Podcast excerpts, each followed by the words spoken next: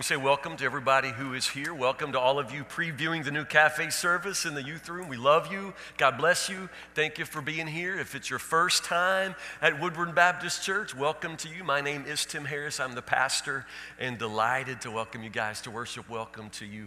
Everyone turn, open your Bibles to the book of 1 Peter chapter 4. This is the final message in a series entitled Charismata. Charismata means Spiritual gifts, spiritual gifts, that's the New Testament word for spiritual gifts. Very literally, the word charismata means grace gifts. It comes from the word for grace. So, if you can wrap your head around it at all, what we're saying is that a part of the grace that you receive when you come to Christ for salvation, a part of that grace comes in the form of a spiritual gift, or we've been saying a, job. If the language of gift confuses you, if it makes you feel like we're only talking to gifted and talented people, then just think of your spiritual gift as a job, a divine job that's assigned to you by the Holy Spirit for the good of others. It's a divine job with a time limit. With a time limit. Time limits make all the difference in the world. But when I was a kid, uh, went to a little bitty, little bitty Baptist church in Franklin, and we were all just redneck Baptist. I was this little bitty short, pudgy Baptist dork kid, and uh, never went anywhere, never did anything. But our church, about maybe once a year, would have a skating party at, at the old skating rink, and, and I'm telling you, it, it was just one of the biggest nights of my year. I mean, I was a little you know, dumb, pudgy Baptist kid. Uh, y'all know I, I have no athletic ability whatsoever, but, but, but I am a beast on roller skates. I, I mean, an absolute crazy beast. And so this is my night to just bust out and be awesome. I understand, just little pudgy Baptist dummy, but, but on wheels, I'm, I'm a dummy on wheels. Understand? It's, it's, it's amazing. So we go to the skating rink. It, it was my night. Uh, skating rink, skating parties are fun again, for a little kid like me, I didn't have a whole lot of, of, of moves for girls. I, I was kind of that, that kid. Uh, but at the skating rink, they make it easy because they say, they turn out the lights and say, this next skate is a couple skate. Yeah. And so then all of a sudden, all the church girls are walking around looking for a guy. And, and, I'm telling you, it doesn't matter who you are, what shape you are. If you can stand up on skates, you can get a girl to skate with you. It, it is a, a, dream come true for, for a guy like me. So it's all about couple skate. Then uh, eventually in the night, man, again, I'm kind of a kid that didn't move much. And so I would end up with just these awful blisters by about song two, uh, feet full of blisters. So then I would just gravitate back to the snack booth but because, I mean, that's, I mean, again, we never had pizza and corn dogs and stuff like that at home. So, I mean, I just pig out on pizza, three slices of pizza, corn dogs, and then go over and play video games, play Space Invaders back in the day. I would just kind of loaf around. I mean, this was a big night for my life. But then, sometime after, you know, my legs are tired, I'm thinking I'm, I'm, I'm done and, and I'm, I've kind of laid back and given up on skating. Then the announcer comes on the microphone and says, This next skate is the last skate. At the end of this skate, everybody take your skates and put them back in the bins on the wall. Have a good evening, everybody. Last skate. Now, when I would hear the words last skate, something in me would just freak out. It just turn on. It's the last skate. You understand? I live for this night. This is the biggest night of my life. This is the night where I could skate with a girl and have pizza. It's now the last skate. And listen, back in the day, the last skating song was always Barracuda. Did you remember? It was Barracuda. The last skating song was the best skating song of all. It was, y'all know Barracuda, right? It's, dun, dun, dun, dun, dun, dun. It's, it's that bass line. Dun, dun, dun, it, it's awesome. You got me solo in the weeds. You know, you got me down, down, down, down on my knees. Ooh, Barracuda. Dun, dun, dun, dun. Yeah, it's so good. And here's the thing if, if you missed this part, let me educate you. In Barracuda, the key is to skate to the beat. So it's like dun dun dun dun dun dun dun. dun. So I'm this little, you know, Baptist pudge, and, dun, dun, dun, and, and, you skate by the girls in the last skate so they know what they're going to be missing when the night's over. You understand? Yeah, barracuda. Yeah. Absolutely, dork on wheels. Absolutely. But it's just amazing to know last skate in other words, tomorrow won't be skating. It's amazing how a time limit motivates us. It's amazing how a time limit sort of snaps everything back to focus and you remember why you're there in the first place to skate. And it's interesting because the passage that we're looking at today, it actually begins by reminding you that there's a time limit.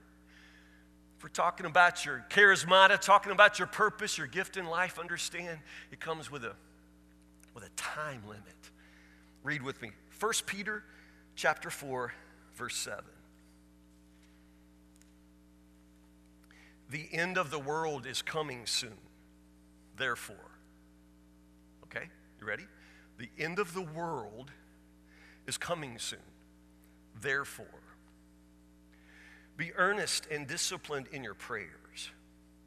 Most important of all, continue to show deep love for each other, for love covers a multitude of sins. Cheerfully share your home with those who need a meal or a place to stay. God has given each of you a gift, a, a charismata. God has given each of you a gift from his great variety of charismata. Use them well to serve one another. Do you have the gift of speaking? Then speak as though God Himself were speaking through you. Do you have the gift of helping others? Do it with all the strength and energy that God supplies then everything you do will bring glory to God through Jesus Christ. All glory and power to Him forever and ever.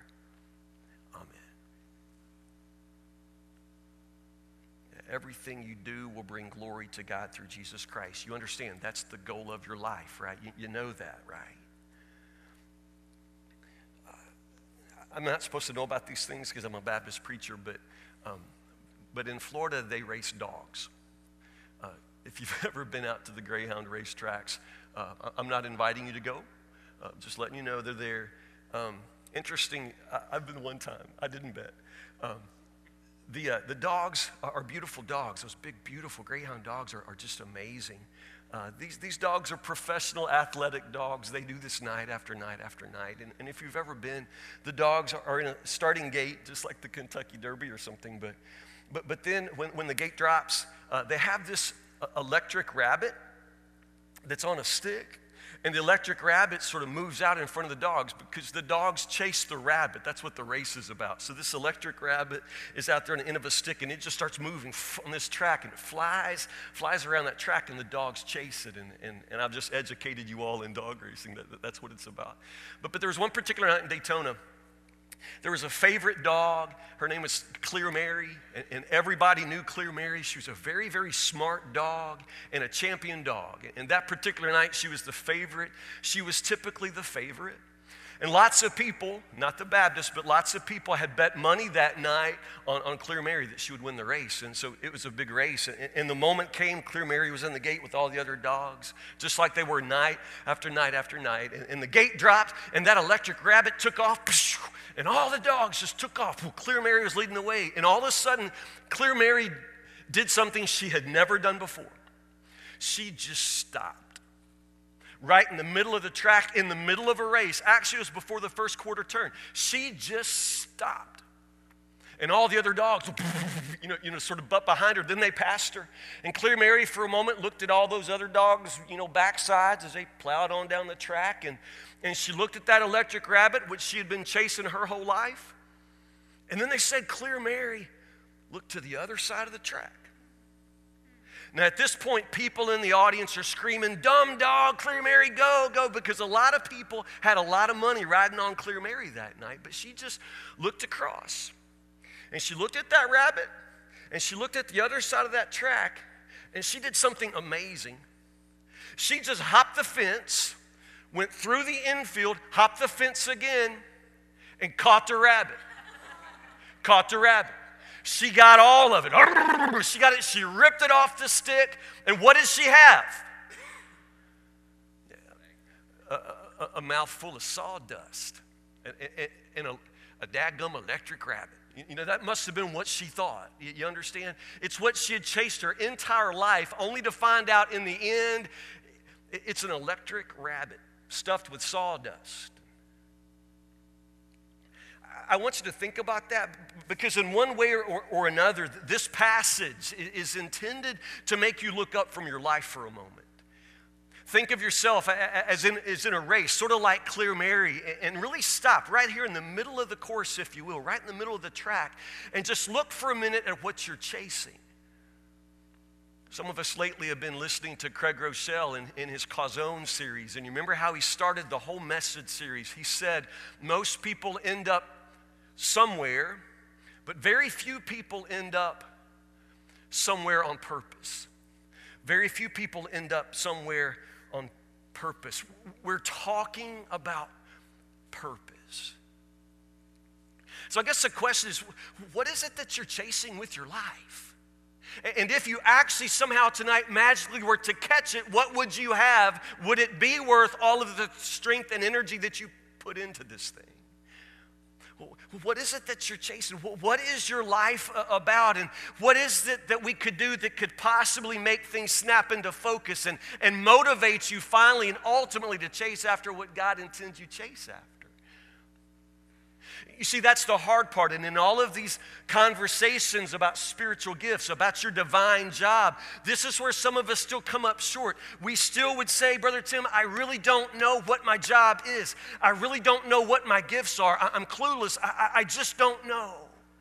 But understand, the scripture assumes that you can know. It's not supposed to be this mysterious, mysterious secret hidden from you.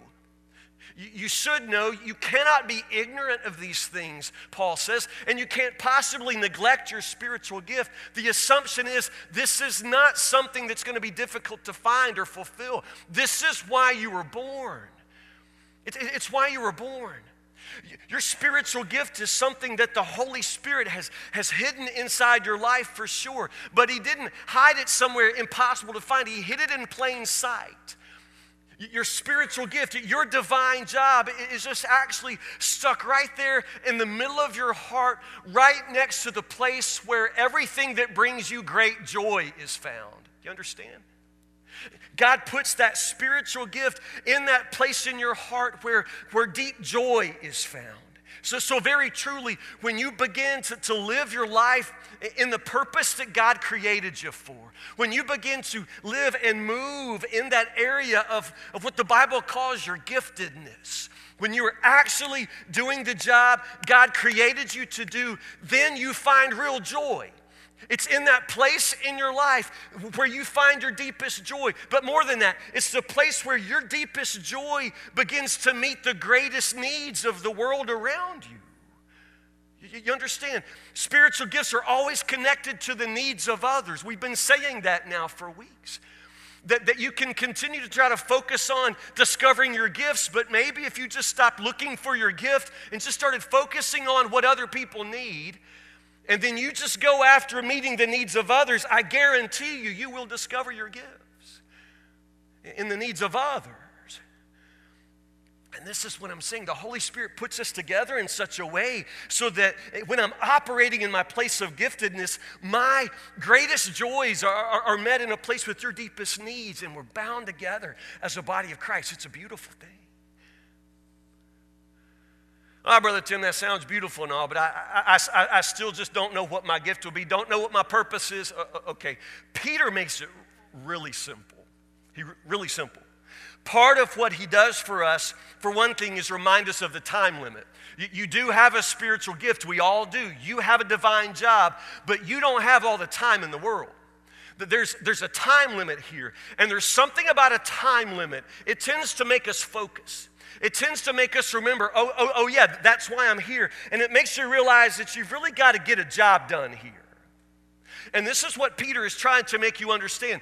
The end of all things is upon us, he says. That's how he begins. The, the end of all things. This is last skate, people. That this is last skate. And it's really time to get with it. And then he goes on. And the amazing thing is, he says, the end of the world is coming soon, verse 7. Therefore, therefore, anytime in Scripture when you see a therefore, you should wonder what it's there for. You understand? It, it always connects what comes before what comes after. So, so he said, the end of everything, the end of all things is near. Therefore, three things. Okay, write these down. These are three things. And these aren't hard things. If this is your time limit, if, if you're trying to focus now on the important things to do, Peter's going to tell you what they are. And these are no secret to you. You know to do these things. What's the first one? The end of the world is coming soon. Therefore, be earnest and disciplined in your prayers. I'll be honest with you, when I was taking this passage apart to, to get ready to preach, um, I was kind of disappointed that that's the first thing he mentions prayer. Uh, remember, I, I'm a doer you know, I want to I want to barracuda this thing. You understand? I, I, I, want to I want to have something to do. I, I want speed. I want energy. I, I want to figure out how to set this world on fire. You understand? I want that. So if he tells me that the end of the world is here, I want a job to do. I want something big to do. Put me on the news. Uh, understand? Or let me go rescue or, or whatever. I, I need to do something, and and actually. I'm supposed to do something, and that something is to pray to pray. Most of us, our problem is in our lives, we, we don't think prayer is actually doing anything. But if you understand that time's running out, first thing you do is drop to your knees. Now, it's actually not just Peter. Turn back to the Gospel of Luke, chapter 21, because this is what I found. I found that whenever Jesus talks about the end of the world, and he does, that Jesus himself typically ends the sermon with a call to prayer. Nearly every time. When Jesus talks about the end of all things, the coming of the kingdom of God, the coming of the Son of Man, the disappearance of heaven and earth, he tends to wrap it up with the call to prayer. Look at Luke chapter 21, and we'll start about verse 34. Let's start there. Jesus has just preached a long and horrible sermon about the end of the world and how things will happen. And notice what he says, verse 34, Luke chapter 21 Watch out. Don't let your hearts be dulled by carousing and drunkenness and by the, say the words, worries of this life. Don't let your heart be dulled by the worries of this life. Let that sink in. Don't let that day catch you unaware like a trap. For that day will come upon everyone living on the earth. Keep alert at all times and pray that you may be strong enough to escape these coming horrors and stand before the Son of Man red letters. That, that, that's Jesus talking about the end of the world. And at the end of that sermon, he says, Pray. So, what should I pray for? If, if, if the motivation for praying here is the end of the world, then what do I pray for? Notice what Jesus says. Don't let that day catch you unaware like a trap. Keep alert at all times and pray what? Pray that you may be strong enough to escape these coming horrors. According to everything the Bible says, as we get nearer and nearer to the very last day, things are going to go from bad to worse. It's just going to get worse. I know the old people have always told us that, but the Bible is where we get our information, and the Bible makes that clear. It goes from bad to worse and so part of it is the actual awareness of that and, our own awareness that we're dependent upon the Lord. And if we ourselves are going to be able to endure the horrors, as Jesus says, we're going to need strength from God. Just simply knowing that the day that's coming is going to be horrible before it's beautiful should take us to our knees. Pray for strength, Jesus says. Pray for strength enough to escape these coming horrors, and then strength for what? To stand before the Son of Man. You understand? If we say the end of all things is near, what we're saying is you're going to be standing before the one who's going to judge you very soon. You're going to be standing before Jesus, and he will judge you, and he has the authority and the wisdom and knowledge to judge you perfectly. You're going to stand before him, and that knowledge in itself ought to make you want to be talking to him now. If he's going to judge me later, then I want to hear from him now what it is that he expects from me, what he wants me to do. I want to know what my life is for. I want to know what he wants me to do with the time I have left. I'm going to stand before him and give an account for every single breath in these lungs and every single second that ticks by. I'm going to stand before him. I don't want to stand before him without having been acquainted with him beforehand. You, pray for strength to withstand what, what's coming, and you also pray for strength to stand before Him. Yes, it's true. What a friend we have in Jesus, but you will stand before Him and be on your face before Him because He is awesome and terrible and beautiful all at once. You pray for strength to stand before Him. Don't let that day catch you unaware like a trap for that day will come upon everyone living on the earth. What else do you pray for?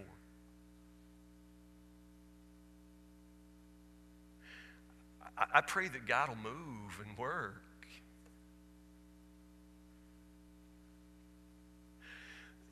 When it says that day is going to come like a trap upon everyone living on the earth, we're talking about people I love. So the question is is there anybody on earth that you love enough to, to beg God for their soul? To, to, beg God to move and, draw them to Him before it's too late? Is, is, there not anyone on the face of the earth that, that you love like that, that you care enough about, that, that the knowledge that time runs out and that the, the day will come like a trap upon everyone living, does that not make names and faces start to flash before your eyes? Do you even know who your neighbors are? Do you understand that that day is going to fall like a trap on, on people in your family? The, the knowledge that time runs out, that, that is not necessarily comforting news. And this is what the scriptures make clear. When you understand that, that time's running out for everybody, you and I know that, it won't catch us like a trap. He won't come upon us like a thief, but most everybody else is going to be destroyed in this. Is there just not anybody in the whole world that, that you don't just want to fall on your knees and start begging God for them, for their soul? But because this is what comes next. Back to 1 Peter chapter 4. The end of the world is coming soon. Therefore, be earnest and disciplined in your prayers. Most important of all, continue to show deep love for each other. You see, I, I asked you if, if there's not anybody in the world that you love enough, and honestly, some of you would have to say no. Your heart doesn't break like that. You, you don't look at people and, and, wonder if they know the Lord. You, you, you don't have any real concern, or at least nothing that doesn't pass quickly. You don't really carry a burden f- for others.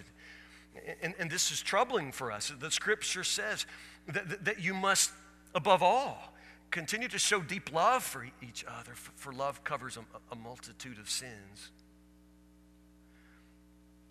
You know, back to what Jesus says in, the Gospel of Matthew, when Jesus is talking about the end of the world, the end times, Jesus himself says that, that in those days, sin will be rampant.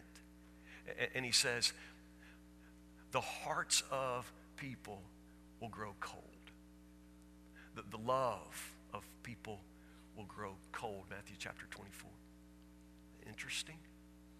So, as we get closer and closer to that day, as, as time runs out, the world's just going to become a, less friendly place, a, a colder place. There will be less and less genuine love. It's, it begins to feel that way some days, doesn't it? Just not a lot of, of, of actual love. Now, now, Peter knows, he understands, he lives in the real world. He says love is important, most important of all, because it does what? It, it covers a multitude of sins. So, right there, you see, Peter understands what, what loving people really is like, but because it's really hard for you to love me because actually I get on your nerves and I'm not perfect. It would be so easy to love a perfect person. The problem is we don't know any. And so, anytime you begin to really love somebody, really begin to get your life and heart tangled up with theirs, you're going to be tested in that because it is hard to love people. People are just messy. And if somebody doesn't seem messy or hard to love for you, you just don't know them yet. You just don't know them very well. But this is what Peter says. This is why love is so important because true love never gives up, never runs out. You understand? It, never fails. In a small city newspaper, this letter was, was run. A grandmother put it in because she thought it was great from her grandson. Listen to this letter. This is from Gary to his grandmother. Dear Grandma Kubashevsky, I had lots of fun at your house. I am sorry I dug up all your plants. I am sorry I used a whole roll of toilet paper. I am sorry I put it in the toilet. I am sorry I tried to flush it down. I am sorry the water went all over your floor. I am sorry I bothered your neighbors. I am sorry I made grandpa mad. I am sorry for putting sand in your rainwater. I am sorry I lost three spoons. Grandma, can I come again for a few weeks in the summer? Your grandson, Gary. Y'all know about grandmas? Pat, what do you think she said? Can he come back? Absolutely. Yeah. That's strange? Yeah. What's wrong with grandma? Uh, and this is like the worst house guest ever. Put a whole roll of toilet paper in the toilet, tried to flush it, flooded the house, like to drown grandpa, lost three spoons, made the neighbors mad. Can I come back? And grandma says, Absolutely. Yeah. And you're saying, Well, yeah, but the whole world ain't gonna love you like your grandma, and you were so right. I, I miss mine. I miss my grandma desperately. So, where do you go to find love like that? Is there any place on earth where you could find unconditional love? People who just gonna love you even though you nearly flood the house. People who love you even though you're kind of really a handful. Is there any place on earth where that kind of love should be found? Donovan, what do you say? Absolutely. People who care. And where should we find people who care? The body of Christ. Us, you and me. This is why Peter says, Don't you understand? Time is running out. You got to love like there's no tomorrow because you don't know that there is a tomorrow. You don't have nearly enough time to be trying to fix people. You don't have nearly enough time to be judging people. You've just got just about enough time to get really serious about loving them. So get really serious about loving them. Most important of all, he says, you just love. You just love people. Now, again, we started this message with, with your saying, I'm not really sure what my gift is. You understand? We haven't even said that yet, but I've given you enough to do, have I not? I mean, this is the point of Scripture. You've got enough to do. And you just really need to get busy doing all the things you know to do. And if you never figure out your gift, we can still keep you busy till Jesus comes. You understand? Just praying and loving. But, but Peter goes on, verse 9 cheerfully share your home with those who need a meal or a place to stay. God has given each of you a gift from his great variety of spiritual gifts. Use them well to serve one another. Do you have the gift of speaking? Then speak as though God Himself were speaking through you. Do you have the gift of helping others? Do it. Do it with all the strength and energy that God supplies. I, have been telling you that the Bible doesn't have a comprehensive list of gifts. And, and, that's why when you start trying to look through the Bible and find the verse that names your gift, you may just come up short. Because the Bible never tries to name every gift. I don't know if, if it's possible to name every gift. There are probably an infinite number of ways for God's grace to be manifest in the life of one of us. Don't think if you can make a list. And Peter doesn't try. Notice when he's talking about charismata, he just breaks off into two categories. Two categories speaking gifts and then helping gifts. And he doesn't elevate one over the other at all. Remember, we have different jobs, but we all work for God. Speaking gifts. It's easy to lump it into speaking and then helping because a lot of the gifts that we know about in church have to do with people who run their mouth for the Lord. And I'm in that category. God bless all of you. But there are preachers and teachers and, and singers and, and, prophets and tongue speakers according to Scripture, and, and they all fall in this category. That there are some of us where, where our charismata is somehow connected to our tongue bone. You, understand? And it has to do with, God putting words or music in our mouths, and then, and then our job is to open our mouths, and somehow the, the word that comes out is meant to help people. And, and what Peter says if, if that's your gift, if, if that's the way God God puts you together, then every time you open your mouth, you just make sure you use that gift as if it were God's own words coming out. Now, I, I can't speak for you, but, but, but, but that, that's to me. Th- that's to me. Do you have the gift of speaking? I, I, I guess y'all know me well, so I, don't have to explain it to you. I, don't feel that. I, don't feel that. Of all the things I do in ministry, preaching's the hardest work for me. The pastor I knew in seminary, I, I said, Brother Ron, tell me about preaching. He said, Oh, if I got a scripture and three points, I'm good to go. Really?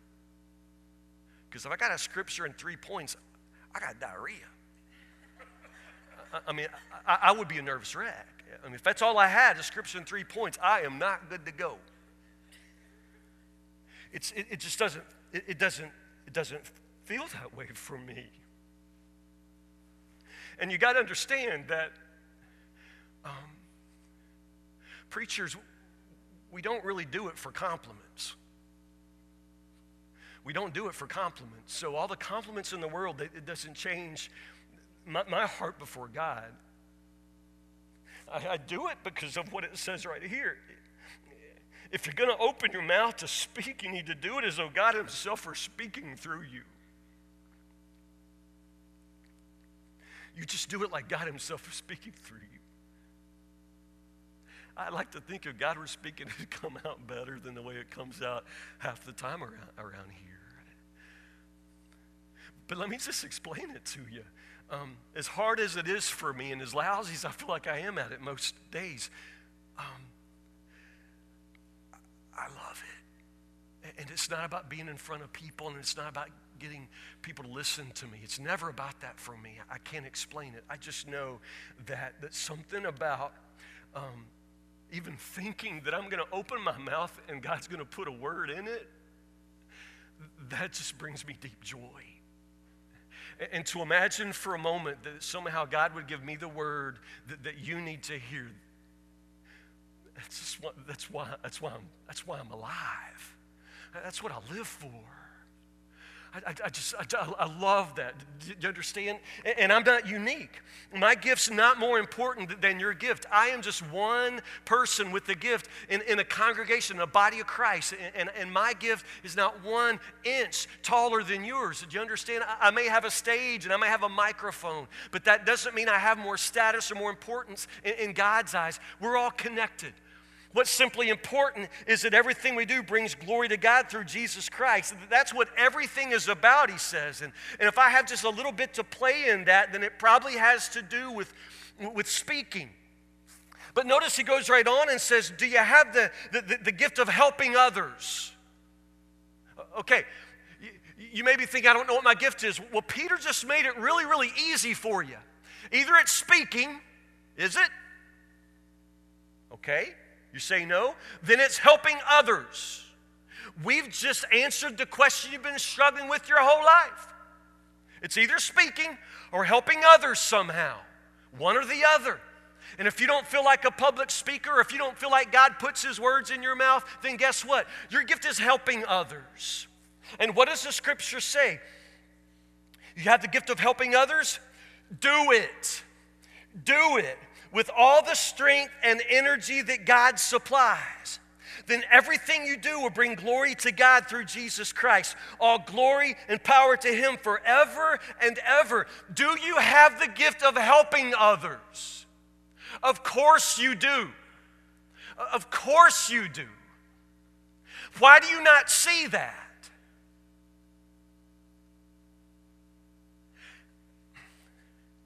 I don't think the problem is that you don't see yourself well. I just don't think you're seeing others well. To help others, you see a need, and then you meet that need. And what you have to understand is this is why you were born. You, see, time's running out. And so there are really only three things that make a lot of difference anymore it's pray, love, and serve. You need to be serving with all the energy and strength that God gives. In the same way that He may put a word in my mouth, He just might, He just might put some energy in your body. We can't wait to see it move. Oh, oh, oh my goodness, it's so difficult, so difficult to, to get church people sometimes motivated to, to work. Obviously, they don't see needs. Obviously, they don't seem to see each other. Because if we could see each other and love each other, and if we were praying with discipline and seriousness, as the scriptures say, we would have no problem serving and helping each other. It would be what our whole lives would be taken over by. So, so I guess the question for us at, at the end of this thing is just simply to ask why is it that you seem to have so little strength and energy for helping others? You have strength and energy for other things. I've seen you ladies at the mall. Man, the, the same ladies who say that they can't stand up for, for, for more than two hymns because their hips ache. Man, you see them at the grocery and they're getting it like Barracuda. I mean, you understand? We seem to have all of the strength and energy that we need to do the things that please ourselves. So, so why is it that we seem to have no strength and energy left over to help people? But Because time's running out, Peter says, and it becomes all about helping people with the strength and energy that God gives. So, so that's, that's my question. Where's our strength and energy for helping people? And when is it that we begin to think that God put us on this earth for any other purpose? You wanted to find some gift maybe that, that would be amazing, that would make you famous? What if your gift is just helping others? Because here's the news flash Everybody's gift is helping others. In however way God puts you together to do that, you're here to help others. Understand? Clear Mary got to the end of that track and had a mouthful of sawdust and an electric rabbit. You're going to get to the end of this thing, some of you, and recognize that what you lived for was never worth living for. What's worth living for? Prayer, honestly, and love, and helping people. Do you understand? You have one chance at living life. You have one chance at living life and you have today, you don't know that you even have tomorrow. Understand that? So, what are you doing? Why do you watch so much television? Why do you think so much of yourself? You should be on your knees. You should have a heart breaking for people. You should be doing everything with all you've got to help others You're waiting for some other revelation of a gift to dawn upon you? To wait for some revelation of a gift. You need to do what you know to do. You pray, you love, and you serve. You pray and you love and you serve. like there's no tomorrow. Like there's no tomorrow. Pray with me.